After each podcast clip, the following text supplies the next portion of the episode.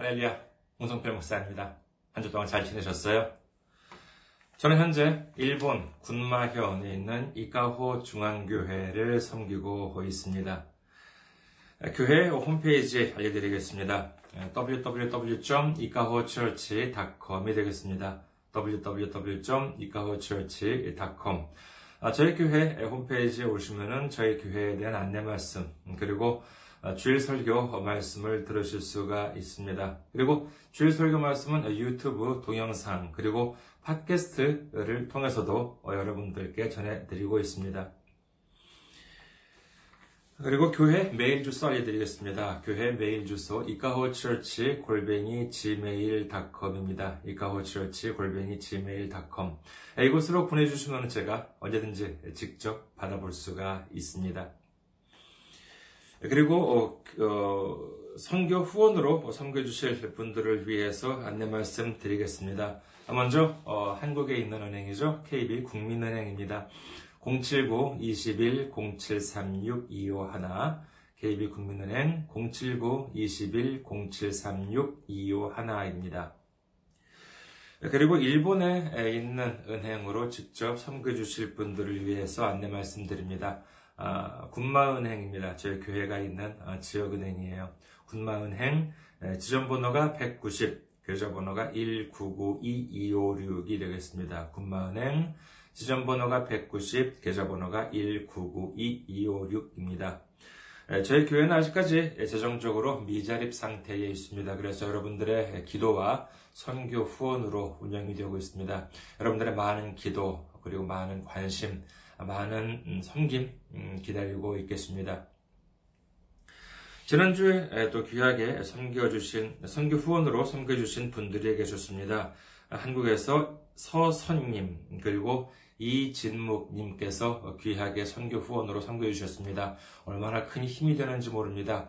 하나님의 놀라운 축복과 넘치는 은혜가 함께 하시기를 주님의 이름으로 축원드립니다. 오늘 함께 은혜 나누실 말씀 보도록 하겠습니다. 함께 은혜 나누실 말씀 사도행전 26장 29절 말씀이 되겠습니다. 사도행전 26장 29절 말씀 봉독해 드리겠습니다. 바울이 이르되 말이 적으나 많으나 당신뿐만 아니라 오늘 내 말을 듣는 모든 사람도 다 이렇게 결박된 것 외에는 나와 같이 되기를 하나님께 원하나이다 하니라. 아멘. 할렐루야. 하나님을 사랑하시면 아멘 하시기 바랍니다. 아멘. 오늘 저는 여러분과 함께 틈새 없는 믿음이라는 제목으로 은혜를 나누고자 합니다.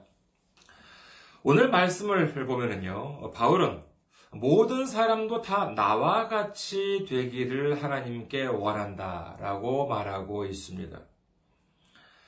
그렇다면 지금 바울은 얼마나 좋은 상황에 있길래 다른 사람들도 자기처럼 되기를 원한다고 말하고 있냐 아, 하면은 어떻습니까?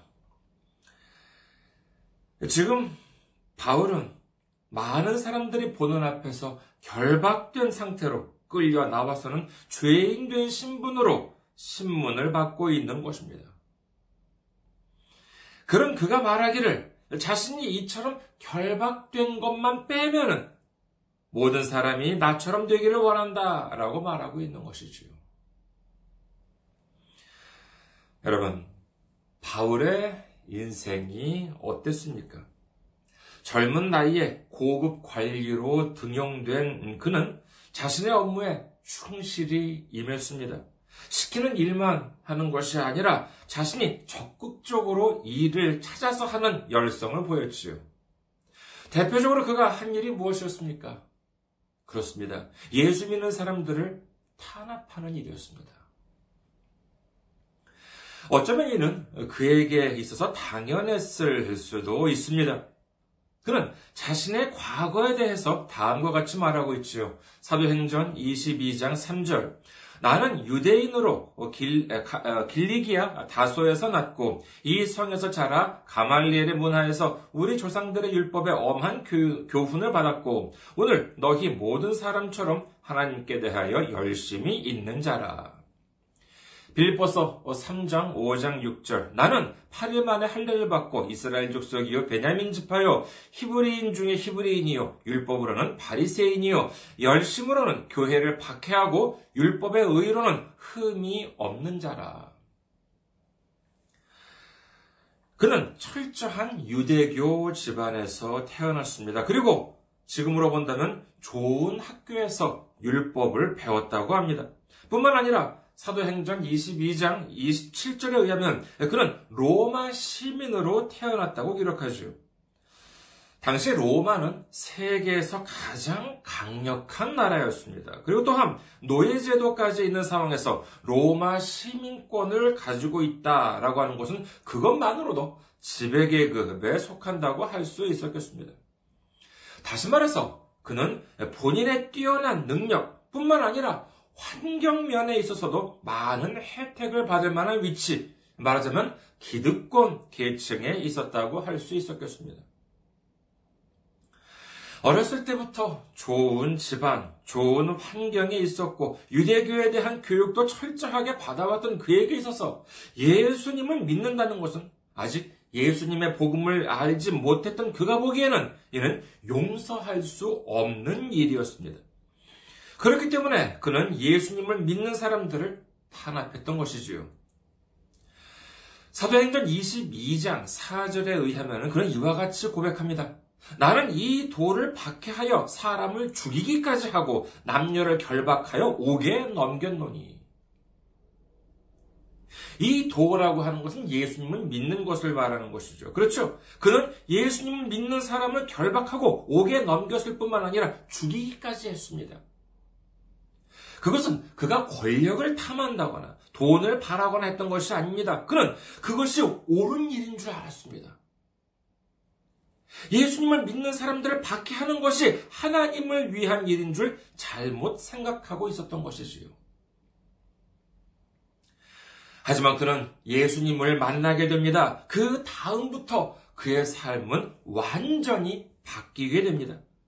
예수님을 탄압하던 그가 이제 예수님을 전파하게 됩니다. 예수님의 복음을 전파하게 됩니다. 예수님의 십자가와 부활을 전파하게 되는 삶으로 완전히 뒤바뀌게 된 것입니다.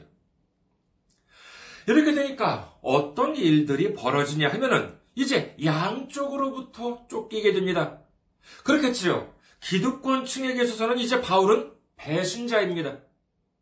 배신자를 잡아야 한다라고 바울을 추격합니다. 반면에 예수님을 믿는 사람들에게 있어서는 자신의 가족이나 믿음의 형제, 자매들이 바울에 의해 강제로 끌려가기도 하고 죽임을 당하기도 했기 때문에 이제 복수를 해야 한다라고 그를 잡으려고 합니다.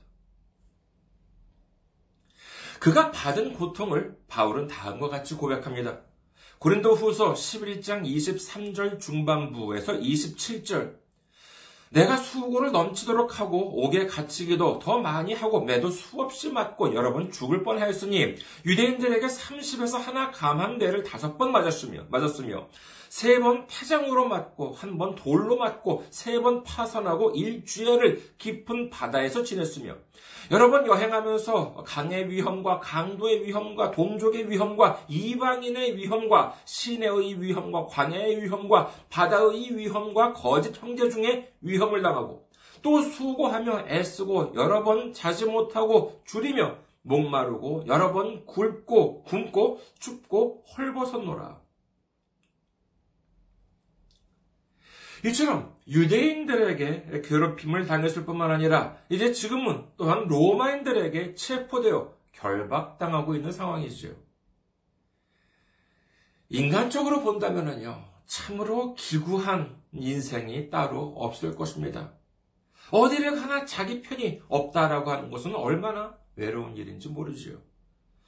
하지만 그럼에도 불구하고 그는 많은 사람들이 자신과 같아지기를 원한다 라고 말하고 있습니다. 그러면 그렇다면 그 이유가 무엇일까요? 그것은 바로 그는 진정한 자유를 알았기 때문, 진정한 사랑을 알았기 때문이라고 할 수 있습니다. 예수님께서는 요한복음 8장 32절에서 다음과 같이 말씀하고 계십니다. 요한복음 8장 32절 진리를 알지니 진리가 너희를 자유롭게 하리라. 우리는 진리를 알면은 진리가 우리를 자유롭게 할 것이다. 이렇게 말씀해 주고 계십니다. 그렇다면 진리가 무엇입니까? 요한복음 14장 6절 예수께서 이르시되 내가 곧 길이요 진리요 생명이니 나로 말미암지 않고는 아버지께로 올 자가 없느니라. 그렇습니다. 예수님이야말로 진리인 것입니다. 그 누가 이중, 삼중으로 결방을 한다 하더라도 예수님을 아는 것이야말로 진정한 자유를 알게 되고 진정한 자유를 누리게 되는 줄 믿으시기를 주님의 이름으로 축원합니다. 그리고 또 바울은 말합니다. 빌립보서 4장 13절 내게 능력 주시는 자 안에서 내가 모든 것을 할 수 있느니라. 즉 참된 진리 되신 예수님께서 주시는 능력으로 말미암아 그 말씀에 순종하고 예수님을 위해서 예수님에 의해서 쓰임을 받는다는 것이야말로 진정한 자유라고 하는 사실을 그는 깨닫게 된 것입니다. 그리고 그는 진정한 사랑을 깨달았습니다. 빌보서 2장 6절에서 8절. 그는 근본 하나님의 본체시나 하나님과 동등됨을 취할 것으로 여기지 아니하시고 오히려 자기를 비워 종의 형체를 가지사 사람들과 같이 되셨고 사람의 모양으로 나타나사 자기를 낮추시고 죽기까지 복종하셨으니 곧 십자가에 죽으심이라. 우리를 위해서 이 땅에 오셔서 우리를 위해서 십자가에 달리신 예수님의 사랑, 의로운 것, 자랑할 만한 것은 하나도 없고 죄로 시작해서 죄로 끝날 수밖에 없던 우리를 구원해 주시기 위해서 자존심도 버리시고 하늘의 영광도 버리시고 목숨까지도 버리신 예수님의 진정한 사랑을 그는 깨달았던 것입니다. 그런데 우리는 어떻습니까? 혹시 입에 달면 먹고 입에 쓰면 뱉어버리는 삶을 살아가고 있지는 않습니까?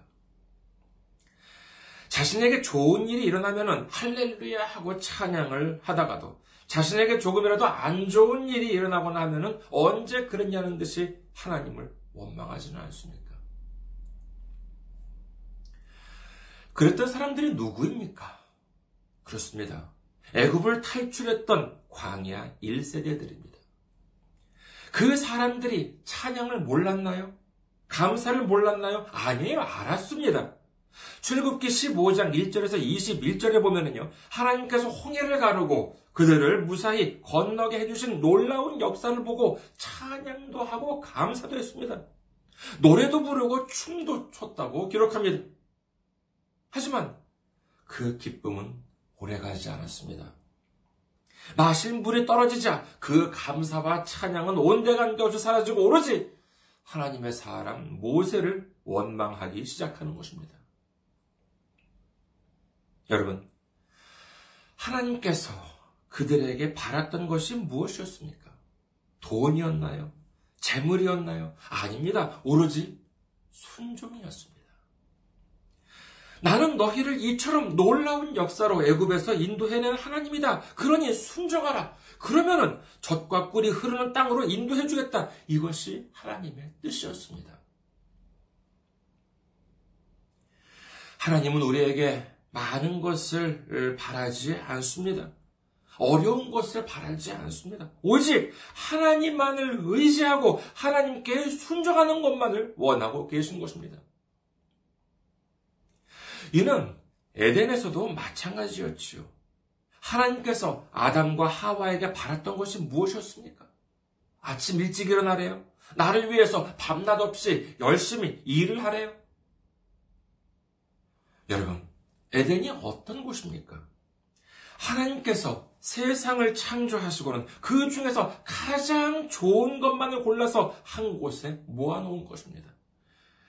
무엇을 위해서요? 예, 사람을 위해서입니다. 모든 피조물들 중에서도 특별히 사랑하는 우리를 위해서 마련해 놓으신 것이 바로 에덴입니다. 에덴에서는 어디를 가든지 하나님의 영광이 함께 합니다. 하나님의 보호가 함께 하는 공간이었던 것입니다.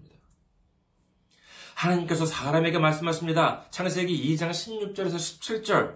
여호와 하나님이 그 사람에게 명하여 이르시되 동산 각종 나무의 열매는 네가 임의로 먹되 선악을 알게 하는 나무의 열매는 먹지 말라. 네가 먹는 날에는 반드시 죽으리라 하시니라.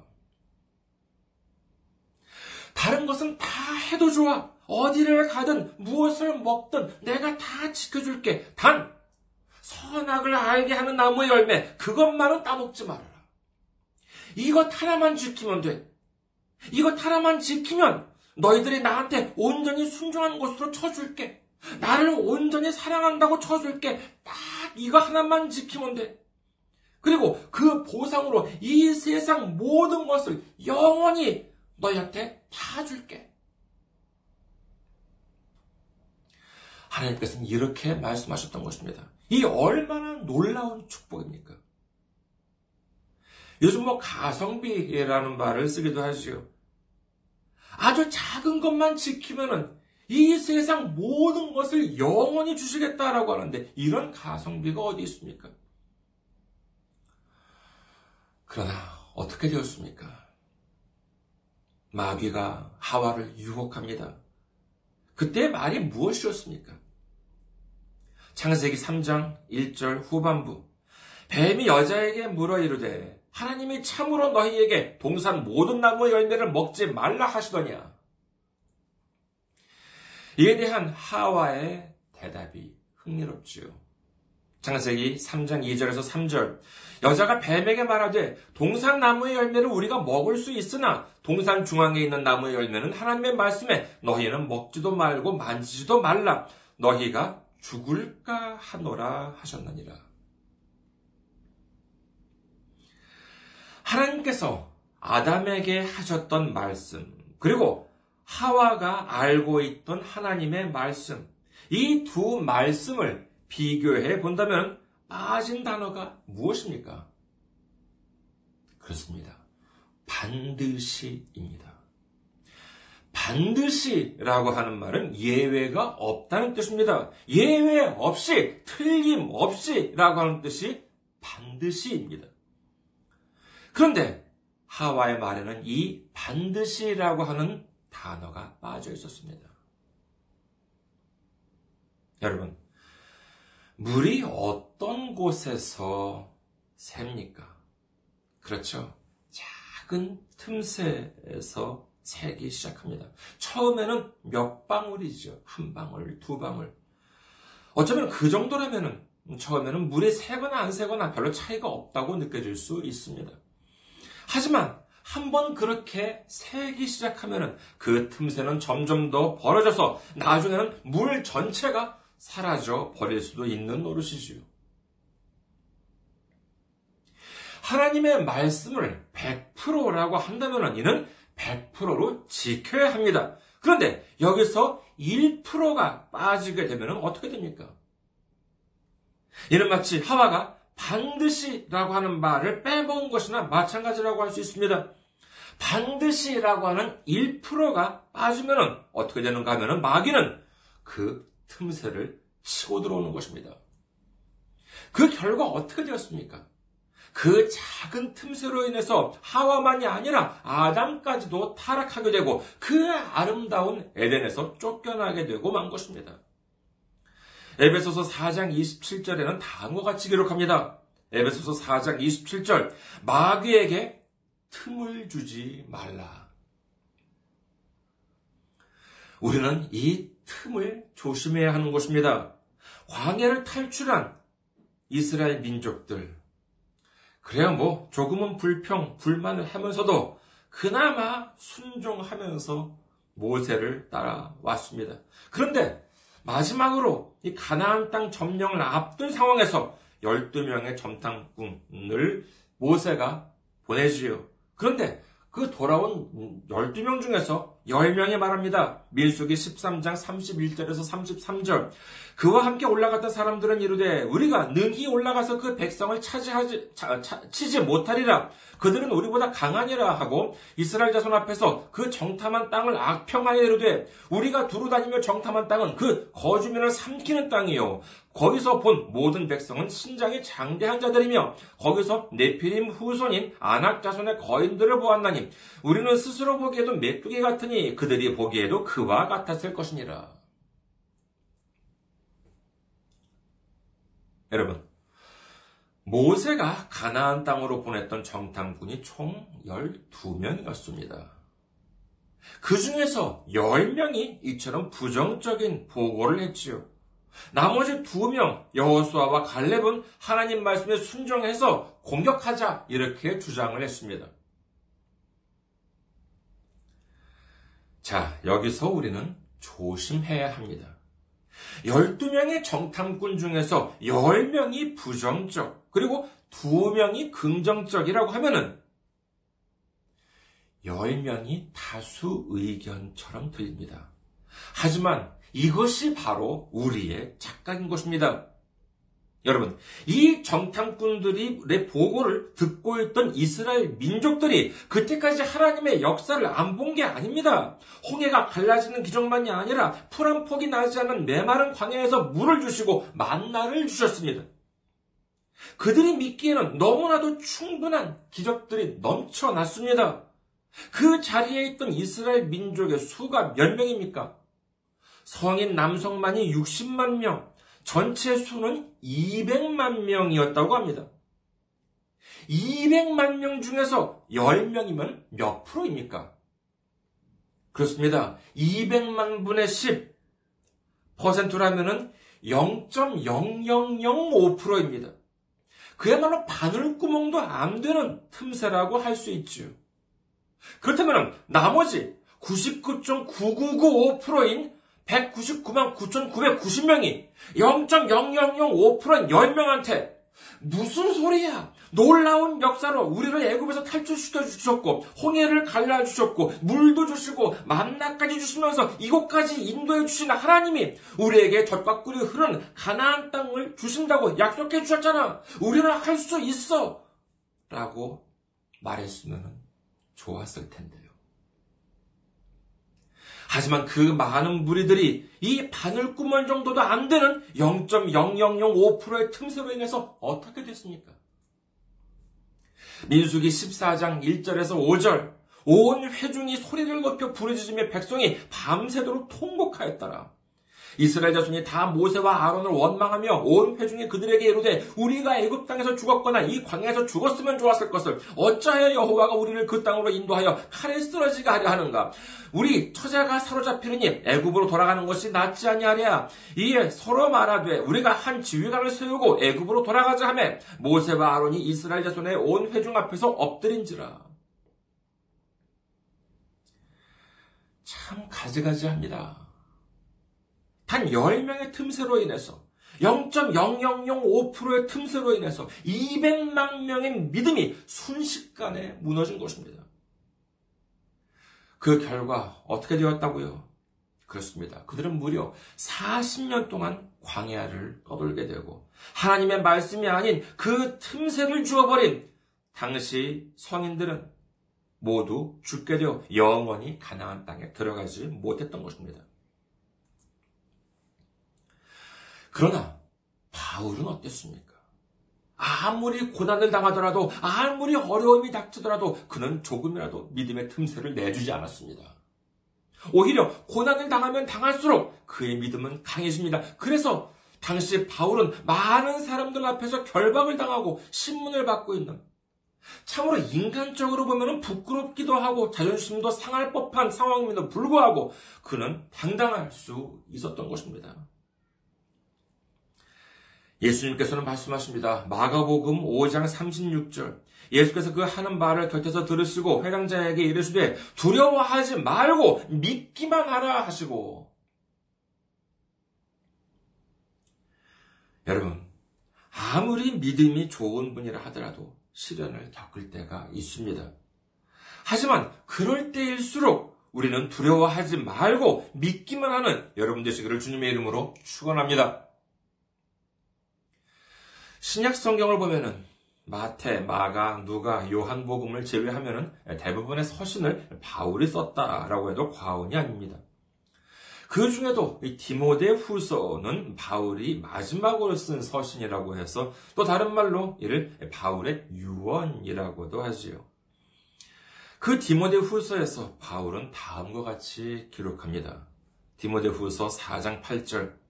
이제 후로는 나를 위하여 의의 면류관이 예비되었으므로 주 곧 의로우신 재판장이 그 날에 내게 주실 것이며 내게만 아니라 주의 나타나심을 사모하는 모든 자에게도니라.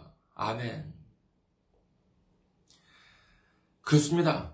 다른 사람들도 자기처럼 되기를 원한다라고 말한 바울의 참 뜻은 자기처럼 결박당하기를 바란다는 것도 아니요. 자기처럼 매를 맞거나 쫓겨다니거나 하기를 바란다는 것도 아닌 모든 사람들이 흔들리지 않는 믿음, 틈을 주지 않는 믿음으로 말미암아 의의 면류관을 받기를 원한다라고 하는 뜻이라는 것을 믿으시는 여러분 되시기를 주님의 이름으로 축원합니다.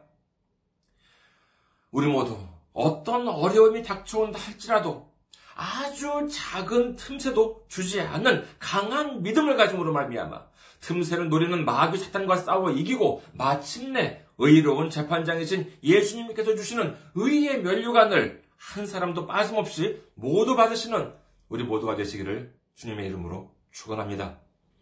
감사합니다.